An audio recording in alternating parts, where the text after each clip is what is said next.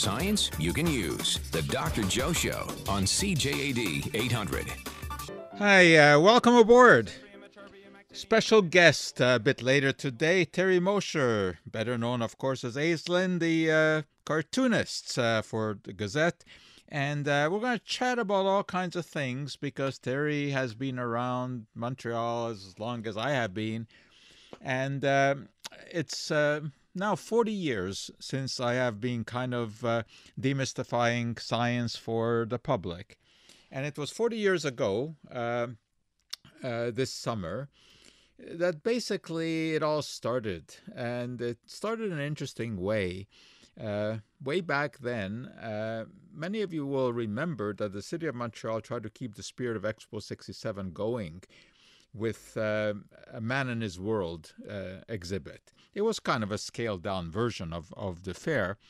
And the Bell Telephone Pavilion, which of course was one of the most popular pavilions during Expo because it had that 360 degree movie. It was a great movie. Uh, you felt like you were in an airplane or in a boat. Uh, it was it was great. Anyway, the Bell Telephone Pavilion um, uh, was taken over by UNESCO uh, during this Man in His World um, era. And uh, they uh, wanted someone to do a scientific exhibit uh, in the area uh, where people came out from the movie during Expo 67, that had been filled by all kinds of Bell telephone exhibits, uh, but now they needed something. And UNESCO, of course, is the scientific arm of the United Nations. So um, they asked me and uh, my colleagues Ariel Fenster and, and David Harp at McGill to see if we could kind of mount a scientific display. And we thought, great, you know, what a, a wonderful chance to, to do that, to familiarize the public with science. And uh, we did that. We hired a bunch of students and did the usual classic demonstrations. You know, we did color changes and puffs and bangs and had little talks on nutrition and cosmetics and, and rocketry. Uh, it, it was neat. And uh, we also did our chemistry magic show. Uh, we performed that there dozens and dozens of, of times, uh, mostly on, on the weekends. And uh, over the two years that we did this, we pulled in oh something like 250, 300,000 people who, who watched us. It was it was neat, and uh, so that was really my my first uh, escapade with doing things for the public on on a large scale. Now, of course, I had been teaching already at that time for six years. And uh, in my teaching, I had always emphasized uh, sort of making connections to everyday life. And uh, I kind of thought that if uh, during a lecture I couldn't make a connection to why students should be learning what I was teaching, then there was really not much reason to, to teach it. So, you know, I had already uh, started down the path of uh, kind of explaining the role of science in, in, in public life. And then along came this UNESCO thing at, uh, you know, in, in 1980. And uh, the radio show here really was a spin off of that as well. And it happened because Ted Blackman, who was writing a column at that time, uh, wrote a little piece about uh, us at the Man and His World uh, doing a demo about uh, urea formaldehyde, which at that time people were worried about because it was being used as an insulating material. We had just come through the energy crisis of the 1970s. People were insulating. But if this was improperly applied, it would release formaldehyde vapors. And Ted mentioned this that while people are worried about this, uh, there are these chemistry profs at the UNESCO Pavilion who are talking about this and saying what a wonderful product it is. Uh, of course, we were not talking about urea formaldehyde, we were demonstrating polyurethane which is a very interesting demo. You pour two solutions together and you get a uh, this kind of a blob. And I explained that this was used to make pillows, and Miss Piggy was actually made of this, and and uh, the backing to AstroTurf. We talked about this. Uh, so Ted didn't understand that two substances can look the same but have very different chemical properties. And I wrote him a letter uh, along with a polyurethane egg that I formulated with a string on it that he was to hang around his neck for penance for having laid this scientific egg, for not having known the difference between urea formaldehyde and polyurethane. And I gave him an example. I said, look, you can have two glasses of clear liquid and um, you don't know what they are until you taste it. I said one could be water, what could be vodka, and you wouldn't know. And uh, Ted could relate to that. And uh, uh, he then wrote a retraction saying that uh, you know uh, he really didn't understand this difference. And then I had a long conversation on the telephone with Ted, uh, where he told me that the real problem was that he had skipped too many chemistry classes in high school. That's why he didn't uh, understand this difference. Anyway, the next day I got a call from Helen Gougeon, who at that time was doing the morning show uh, in here on CJAD. She wanted me to comment on this controversy, which of course was a non-controversy, and I did. And I guess they liked the way I did that, and pretty soon they asked me to come on the air and be a regular, and that uh, has been going on ever since. So we've been at this uh, uh a long time uh, answering questions. I don't know how many thousands of questions I've answered uh, over the years, and of course they have ranged in all kind from all kinds of subjects. Uh, you know, how do you clean a bathtub? That used to be a common question in the old days, and then the unusual ones on how do you open a sealed um, cremation urn. Uh, someone had a relative cremated and they wanted to scatter the the ashes, but uh, somehow the urn had become uh, sealed. They couldn't open it. So we have questions about that. I had a question about how do you autopsy a goldfish uh, that may have been poisoned? so the, over the years there have been you know numerous questions, and and uh, of course I also worked with many many people on the station here in the early years before I started doing it all by myself. Uh, Melanie King, of course, Joe Cannon, uh, uh, Cindy Sherwin. I I have a list actually. I think there were over 30 people that I've worked with uh, over the years. So it's it's been you know, a very long and uh, interesting um, uh, adventure. And uh, one thing that it really does allow me to do is have my fingers on kind of the pulse of the public uh, so that I, am familiar with what people are interested in. Uh, because of the questions that I've gotten, and of course, I, I develop those ideas often into the columns in the Gazette, which of course was also a spin-off from uh, from radio, because after I had been doing the radio for a while, I, I got a call from the Gazette asking if I would uh, like to talk about uh, you know science kind of stuff in the Gazette, and I thought that that was an interesting uh, opportunity as well, and uh, I started that and then that eventually led to writing of books. It led to a lot of public lectures and appearances uh, all over the place. So I, have I've been kind of lucky with the opportunities that have been uh, presented, and uh, of course I still do enjoy uh, what I'm doing. And uh, it is a little bit different these days. Of course, we're dealing with COVID, so the the public lectures, of course, have to be done over Zoom. Uh, there's much less of meeting people and uh, no more pressing of the flesh. But uh, nevertheless, uh, of course, there are all kinds of fascinating scientific uh, stories out there. Obviously, many dealing with COVID, but many others as, as well. And I can tell you that I look forward to coming in every Sunday and sitting here and chatting with you and trying to unravel some of the mysteries of uh, of everyday life. And it's fun to do, and I still enjoy my teaching. Uh, this coming uh, semester, uh, we'll have uh, over 700 people in the class.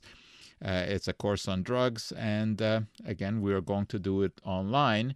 And the same thing the second semester, when we probably will have about 1,700 students in a course on food. So anyway, we're going to take a little break here, uh, check the traffic, and after that, we'll be back with uh, Aislin, Terry Mosher, and uh, reminisce a little bit about uh, what has happened in Montreal over the last uh, few decades. Stay with us. Your source when you need answers. The Dr. Joe Show on CJAD 800. Well, as I mentioned, uh, it is my pleasure to welcome Montreal's one of Montreal's most famous celebrities, Terry Mosher, who, of course, we know better as Aislin. Hi, Terry. So I'm finally on the world's largest chemistry radio show. You are. You have achieved the ultimate four fame. decades, Joe, to give me a call. you've you've achieved the ultimate fame, as have I, uh, with getting an Aislin cartoon. Yes, so, you did it. we should tell them a little bit of history of this. I mean, you and I have done, I don't countless numbers of of, of uh, presentations together at Books and Breakfast. Uh, you know that is sponsored by the wonderful people at Paragraph Books. Unfortunately, uh, no more. It's yeah. Well, yeah. I guess it, it may revive. Who knows? We don't yeah. know anything at this point. Well, you do. You know a lot, Joe, but the rest of us don't know a lot about what's going to be coming up in the future, how long it will take. Nevertheless, I do remember that that it, it seemed that whenever I had a book out, you had a book out, and we would mutually appear at. Uh, but one of the one of the the appearances I said to you after something about I really should put you in a cartoon sometime, Joe, which I do occasionally. I'll pe- stick people in the corner or something. Anyway, I don't know how many years ago that was. anyway, I mean, you, me the other day. You came through, and it's uh, it was a great job. Well, thanks very much. It really Glad is. It's, it. uh, it's great. It's. Uh, uh, I mean, I've gotten so many positive comments on it and and then of course to, to cap it off, the Habs won last night. so last it was night, yeah. it was very well, opportune. I must tell you, my favorite. I put all of these things up on Facebook, uh, and a lot of people comment on them. And I, my favorite comment because I should people who haven't seen the cartoon, I have you uh, saying that yes, uh, I am indeed a man of science. A magician and a Habs fan, but even I can't produce a Stanley Cup for you. And uh, one woman uh, commented, "Well, why not?" well, Terry, I tell you what, if if they do win the Stanley Cup this year, I want another cartoon. All right, okay. sure. we, we follow up.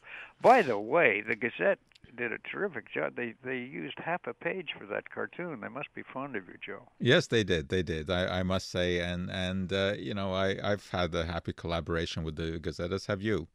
Uh, they're uh, nice people to uh, to work with, and it's fine. So anyway, uh, Terry, I, I thought that because we, we have both been on the Montreal scene for more than a few years, yeah, it would be interesting to to reminisce a little bit about the things that we've seen in in in Montreal. Now, how how when did you actually first start publishing uh, cartoons? Okay, uh, my first cartoon appeared in uh, Saturday Night Magazine in 1966.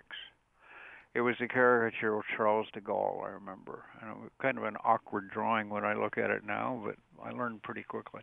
So 1966 would have been the first one, and in Montreal, uh, 1967. I actually had drawings published first in uh, in Toronto and then in New York City uh, before coming to to Montreal from Quebec City in the fall of 1967, uh, and started working for anybody and everybody at that point.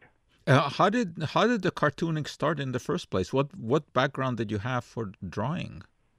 Well, I was studying at uh, I had studied at uh, at a, a number of schools, Central Tech in Toronto, which is a terrific uh, terrific art school uh, and then Ontario College very briefly. But really, I finished off as studying at l'École des Beaux Arts in Quebec City. Uh, and in the summers there, I was drawing portraits and caricatures of tourists on Rue de Trésor. I'm quite sure you're familiar with it on the yeah. street. I started that street with two other guys, two other sort of uh, artists trying to make a buck. And um, so it, it became quite popular. These American tourists sitting down and me drawing fast caricatures of them, and I thought I was going to be a painter maybe or something. But anyway, it uh, it just evolved. That uh, uh, a guy walked down the street. I remember from Boston, and he said, "Would you do a drawing of LBJ for me, Lyndon Johnson?" uh, in his underpants or something, and I run I run a coffee house in Boston, and I'll give you fifty dollars for it. Well, I was getting two bucks a caricature in this street, and his check didn't bounce. And I just really thought to myself, I wonder if I could actually make a go doing this sort of thing. So that's why New York, I hitchhiked to New York and picked up a big job there. Uh, and it just sort of began to remember back in that in that time you know there were so many magazines and newspapers and and and uh, that it was a, a wonderful wonderful market at that time Uh, and uh, indeed, fair, within uh, two years of that, I was doing covers for Time magazine. So it happened very, very rapidly. So, but you actually had formal training in art, right? When you. Oh yes, I did. Yeah, I did. Uh, it was. Um, uh, I, you know, I studied life drawing, but also, this was very helpful. I studied commercial art uh, at Central Tech in Toronto and learned all sort of techniques and styles and this, that, and the other. Do you still uh, do any kind of uh, uh painting other than the cartoons? No, I don't. I leave that to my wife pretty much. She's very, very good, and she appears uh, on the the Gazette editorial page with Montreal Scenes once a month or so. She uses the pen name Gigot. But no, I've always just I've always enjoyed uh, the cartooning uh, and um, other things too, of course. But in terms of actual art, the, it, it's very satisfying. And remember too that there's a hell of an audience out there. You know, if you draw a cartoon particularly in the heyday of newspapers. Uh, and it appeared in the Gazette, but then it's picked up on syndication, then maybe picked up uh, around the world from time to time. Suddenly, you've got millions of people seeing your work. So it, it that that and it's maybe too because I had uh, newspaper journalism in my in my blood. My dad was uh, for a period of time a journalist, and we always had we always had uh, journalist friends around. Uh, June Callwood, you'll remember. She babysat me when I was mm. four years old, and other people like that. And you have a new book out now. I do, as you probably do too, right? It's coming. It's coming. My my most recent one came out uh, last year, which was a grain of salt, and I'm just uh, I'm just compiling stuff for for the next one. Hold off a bit. I'll tell you why. It's uh, I'm doing the best I can but uh, it was expected that this book would be launched, uh, a huge launch at the that I did. I should explain. It's a biography of Canada's greatest ever political cartoonist, Duncan Macpherson, um, and he was a mentor of mine. But we'll get that to that later. But he. Um, uh, anyway, the book was to be launched at the National Archives, who would have a huge collection of his drawings and then at the Toronto Public Library in Toronto, and then at the McCord Museum here. But of course, all of that yeah. uh, got uh, postponed or perhaps canceled uh, because of uh, the virus. So even after doing so many books, it's a brand new ball game in terms of how to promote your book. But is the is the book out? Oh yeah, the book is yeah. out. Uh, and it's doing quite well, and it's getting terrific reviews. The Gazette did a great job on it. The Toronto Star did, and a bunch of other people.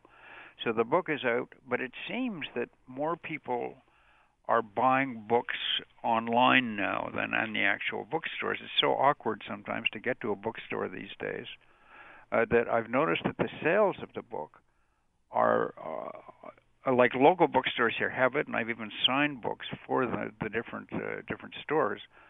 Uh, but a lot of the sales seem to be online. Well, one uh, one uh, method that uh, is now working well for me are the talking books. People like that, you know, when the, when they can listen to the book. But I guess yeah. that, that that doesn't work for you. No, that wouldn't work because, like, you know, what what do you say? Here's another funny cartoon, and then describe it. No, that that wouldn't work. Uh, but I'm not too worried in the long run about this, Joe, because it's uh, writing a biography of an important person and a, a Canadian. It has a long shelf life and also I'm almost as interested in in I'm in my old age I've uh, learned a few things. I'm almost as interested in having this book in libraries and archives uh, as much as people actually buying the book. Okay, Terry, we've got to take a break here because, as you know, this commercial radio and bills have to be paid. Of course. Uh, okay, so just uh, stay on the line and we'll be back after the news and chat some more about and reminisce more about Montreal. I've got uh, Terry Mosher, Aislin, as my guest here today, but uh, we're going to check the news and be right back. Life's everyday mystery solved. The Dr. Joe Show on CJAD 800. Today we're chatting with Aislin, Terry Mosher, Canada's favorite cartoonist. Terry, where does the uh, name Aislin come from? Well, actually, Aislinn is my elder daughter's name. Um, she spells it a little differently with two N's. It my uh, my first wife, Carol, you will remember her. She uh, she was Irish, and uh, and uh, so we we went looking for an Irish name, and uh, and there you go. So the daughter came before the actual signature on the cartoons. So what? Why was it necessary though to to have a different like a pseudonym on a cartoon? It, it starts in my case. It started out as a joke. I was drawing caricatures on the street in Quebec City, and my daughter was born. And to separate these little funny little caricatures I was doing of people, uh, I just began using her name on them to keep it separate from, I guess, my what I considered my serious art. And what do you know? The cartooning became my serious art and my living. So it was, uh, it was just uh, one of those uh, circumstantial things that happened. So tell me, how long does it take to do one of these these cartoons now? Joe, when do you need it? Hmm?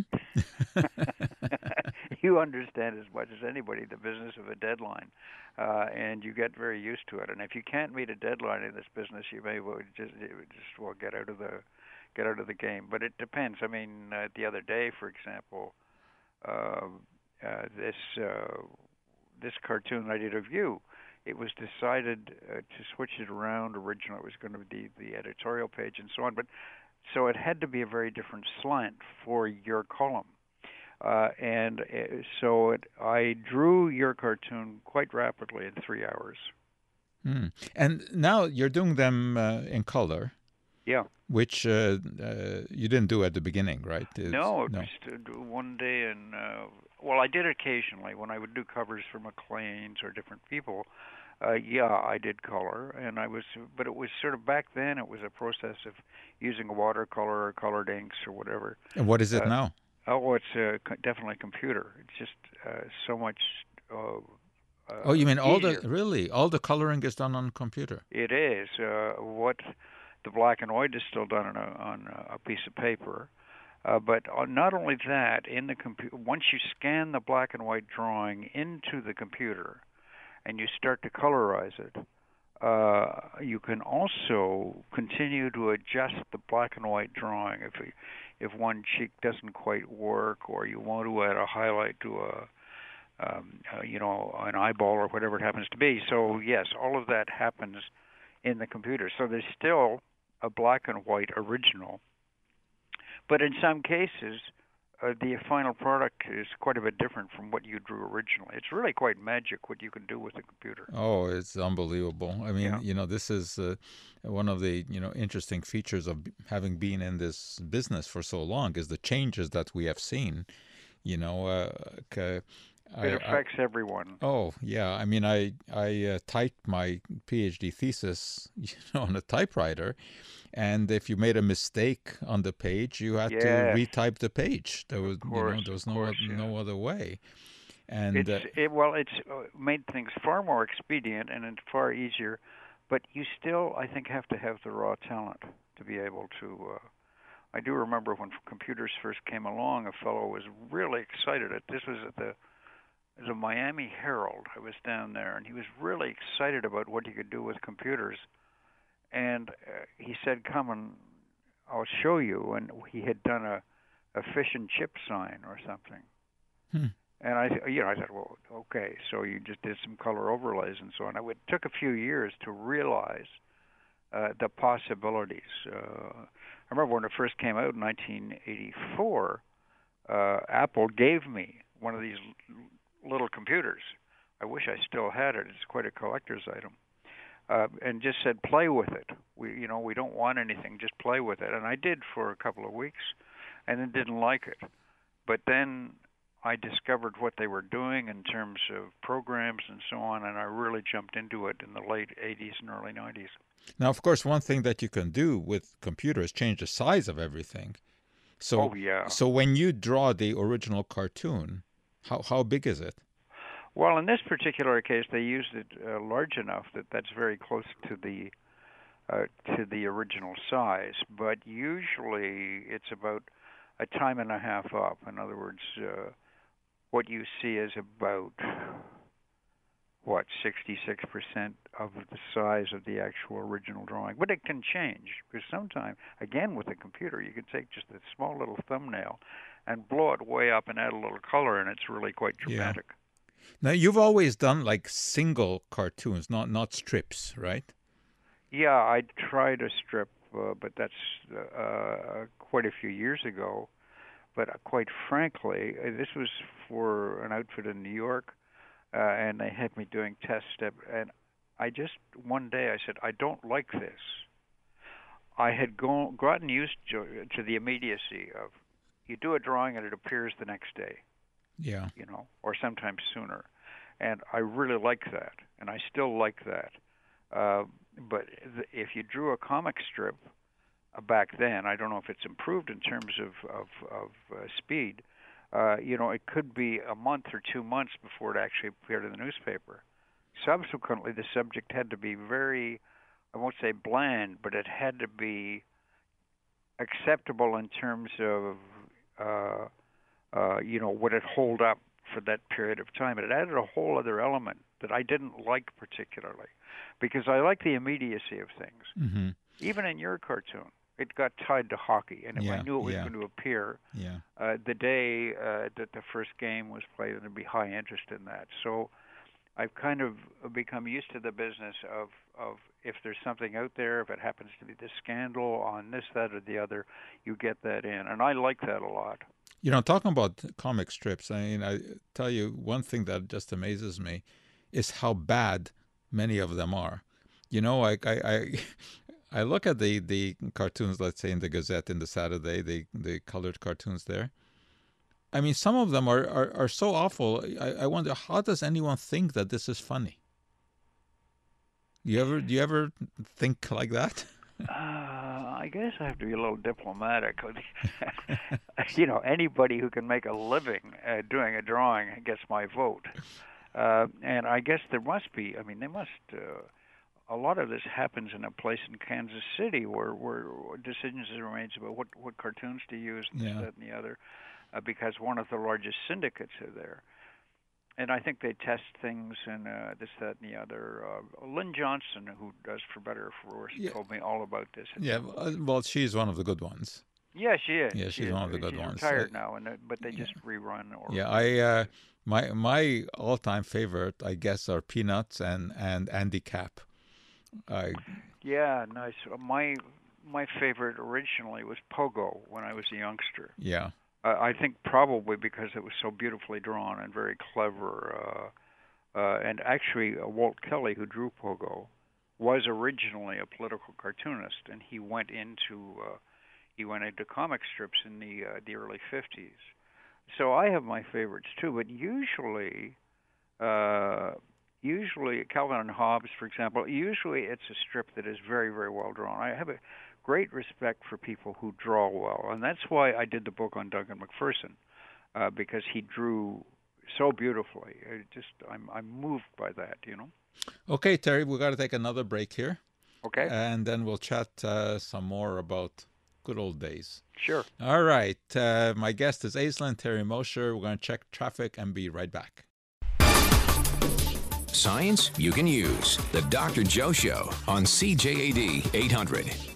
Welcome back. We're schmoozing with Terry Mosher, Aislin, about the old days. Terry, one. Joe, let me ask you a question, Yeah. Joe. Are you doing the show from home or are you doing it in the studio? No, I'm in the studio. I'm in the studio, and I'm allowed to come in uh, as long as I don't bring anyone with me. Okay. And uh, here alone, and uh, we have uh, Dave, the operator, who's uh, in his little booth there. well, they're always uh, separated, separated by by glass. glass. anyway, the so operators, yeah, so I, I come in here, I park in the garage. I don't see anybody. I don't talk to anybody, and so I feel safe. And of course, they have all kinds of cleansing stuff here, Buck- Sure. buckets of it. So Sure. uh, well, you're you're you're guaranteed to be busy for the next couple of years, Joe, because we don't really know what's going on. people will Unfortunately. looking for you. You're the most trusted guy Yeah. in Montreal. So, Eh, uh, well, thank you. but Terry, let me ask you this: because, you know, a question that I get asked often is that whether or not it's a big problem to think of a topic to write about in for Saturday's Gazette. And to me, the, this is the the least of the problems. I thinking I of a topic. I mean, it's, it's you know that's it's nothing. I can think of a dozen every week. So, what about you? I mean, you it's you know, even easier. it's even easier, huh? Yeah. To give you an example, while we were off air during the ads, I just went streaming through different news services and looking for possibilities. And here's one right right off the top. Uh, they only sang the national anthem in the hockey game in uh, uh, in um, in English, and I'm quite sure Le Journal de Montréal will be jumping all over that, and so on. So th- there's uh, uh my problem is because remember I'm kind of semi-retired now. I only draw two a week for the Gazette, and then I do other things. So I'm looking for two or three good cartoon ideas, and there's so much going on. My problem is that I might have a good idea, but it won't last for a couple of days. Mm-hmm, mm-hmm. Uh, because, as I mentioned earlier, I like to I like to be very timely. Uh, but what with what's happening with uh, with the pandemic, uh, the United States, uh, certainly here in Canada, various sort of uh, various uh, things in Quebec, in Montreal, it's not a problem. The no, subject matter uh, is always there. I mean, there's so much, and Trump, of course, is such great fodder. Uh, it's almost like you know too easy picking, right? Exactly, he's too easy to draw almost. I mean, and and there, I guess he's been he's been caricatured more than any other American president, even though he hasn't served a full term yet. Uh, it's just a feeding frenzy on Trump. Tell me, does it ever happen that you finish a cartoon and you look at it and you say, "Nah, nah, nah, this is not what I want"? Yeah, it has a couple of times. And uh, not not very often, but sometimes you just say, "No, it's not right," or it just doesn't feel right. Um, and I will, but I'll file it away. Maybe I can adjust it or this, that, or the other. But I must admit, generally, Joe, it's it's a question of just doing the thing uh, feels good. Show it to my wife if she cringes, I know I must have a good cartoon. well, I mean, you've you've had innumerable good ones in, in the past, and I, I don't know if you have a favorite one. I mean, I think probably the most popular one was uh, Take a Valium. Yeah, right? that was 76, 1976. I drew that, and it appeared in the Gazette the day after the Parti Quebec were, yeah, were yeah. elected. You know, a political cartoon, it, it, its popularity uh, is remembered, its history, if if in fact it's tied uh, to a particular event uh, or a historic event. Because quite honestly, Joe, mo- almost all the cartoons I draw and other other political cartoonists draw are usually, hopefully, they they they provide a momentary laugh or reflection and then people move on and it's long forgotten after a short period of time because it might be some minor cabinet minister or so on. But then occasionally you do one that you think it might have a history. In other words it it could be remembered. And you know if you draw quite quite honestly if you know in your career you draw 25 or 30 cartoons like that then you've had a wildly successful yeah. career. Because if the goal here is to have your work remembered, and the older I get, the more I realize that's what you're looking at. Um, then, uh, then you're hoping that that will happen. And uh, there's a wealth of events that have taken place here in Montreal and Quebec that are easily remembered, referendums and and so on. Do you have a uh, favorite? A favorite? Well, you know, I would have to say uh, my standard pat uh, answer when when I'm asked that is yeah it'll be tomorrow's. In other words, you're always Mm-hmm, looking to mm-hmm. to get you know something even better. Uh, even after having drawn something like 13 or 14,000 cartoons, you're still looking for that. Uh, but a favorite, uh, there one in 19 you like to sort of present a different point of view. There's one that I'm very, very uh, that I go back to uh, you know, the the around the time of the first referendum, uh, businesses were leaving Montreal. They were scared, and they were going to Toronto, and all kinds of businesses left. And uh, but then, so there was this portrayal or idea of the English being all rich people on top of the hill and so on in Westmount. But I knew a lot of people at the time who were out of work and looking around just like everybody else. In other words, there were, there were real problems. So I did a drawing of two guys holding a table walking out of a tavern, and the table is covered with beer. But these are two working class looking guys. One guy is looking really angry, and the other guy is asking him. He's saying something like, "Look, Al, I'm mad at Quebec too, but moving our head office." And it just seemed to strike a chord that particular cartoon about Mhm. people who were, Mhm. you know, who, and you try to do that. You try to sort of be sympathetic.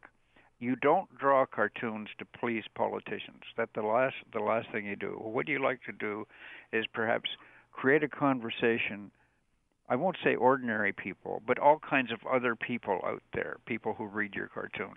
That has to be the goal, and I've explained that. Like you don't care what a politician, you know, if they, if they like the drawing and they want a copy, that's okay. Uh, or if they don't like it, well, too bad. Have you ever had uh, a cartoon about a politician, or in fact, about anyone else, where the subject kind of violently objected to the to it? Oh yeah, I've been sued. Uh, most of us have. Most of us who've earned our spurs in the business have had that kind of reaction, and I think it's probably proof that if that happens from time to time, you're pretty good at your job because the idea is to be a little controversial. Remember, it's only a drawing on a piece of paper. So what the the the, the reaction is visceral. It's not like a physical attack it's the suggestions you make in a drawing that, that people might be very upset about. Uh, but let me tell you that if if the, it could last the reaction, in other words, but in different ways. Robert Stanfield, you remember, I've interviewed Stanfield years ago about cartooning, and he was talking about Duncan Macpherson, the subject of my book. Mm-hmm. And he said, "Well, I would look at Duncan's cartoons and I would think, well, that's very cruel." But then when I would go back to it a couple of months later, I'll say, "Wait a minute, that's that's quite clever," and he would see it from a different angle. So, uh, uh, but when you're the subject of a cartoon, uh, you know, feathers can uh, feathers can uh, spread.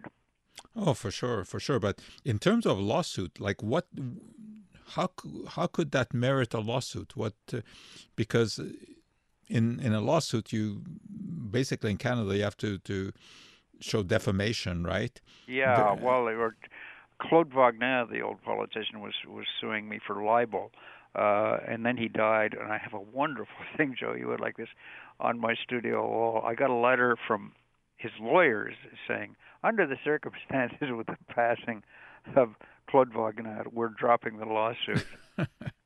so Terry, unfortunately, the hour has flown by. I know it. It, it has flown. It has. It? it? seems like it says just a few minutes, but this is. Uh... I had all kinds of questions I was going to ask you. A couple even from my wife. So, oh uh... well, the... so we'll have to do this again. We'll do uh, it again. But you know, this is the curse of radio: is is that the time just just flies. It, uh, well, it, if if the conversation is interesting, it flies, Joe. Well, you know what? We'll do this again, and it won't be another forty years. All right. I think we'll uh, we'll uh, speed it up a little bit, uh, given that uh, neither of us has forty years left.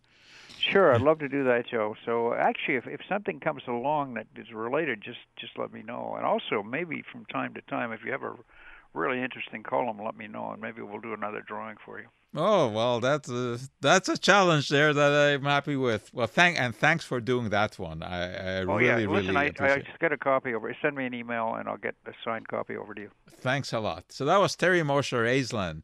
Always fun to chat with him, and unfortunately we are out of time, but we'll be back same time, same station next week. Uh, until then, I'm Joe Schwartz, hoping that all the chemistry in your life comes out just right.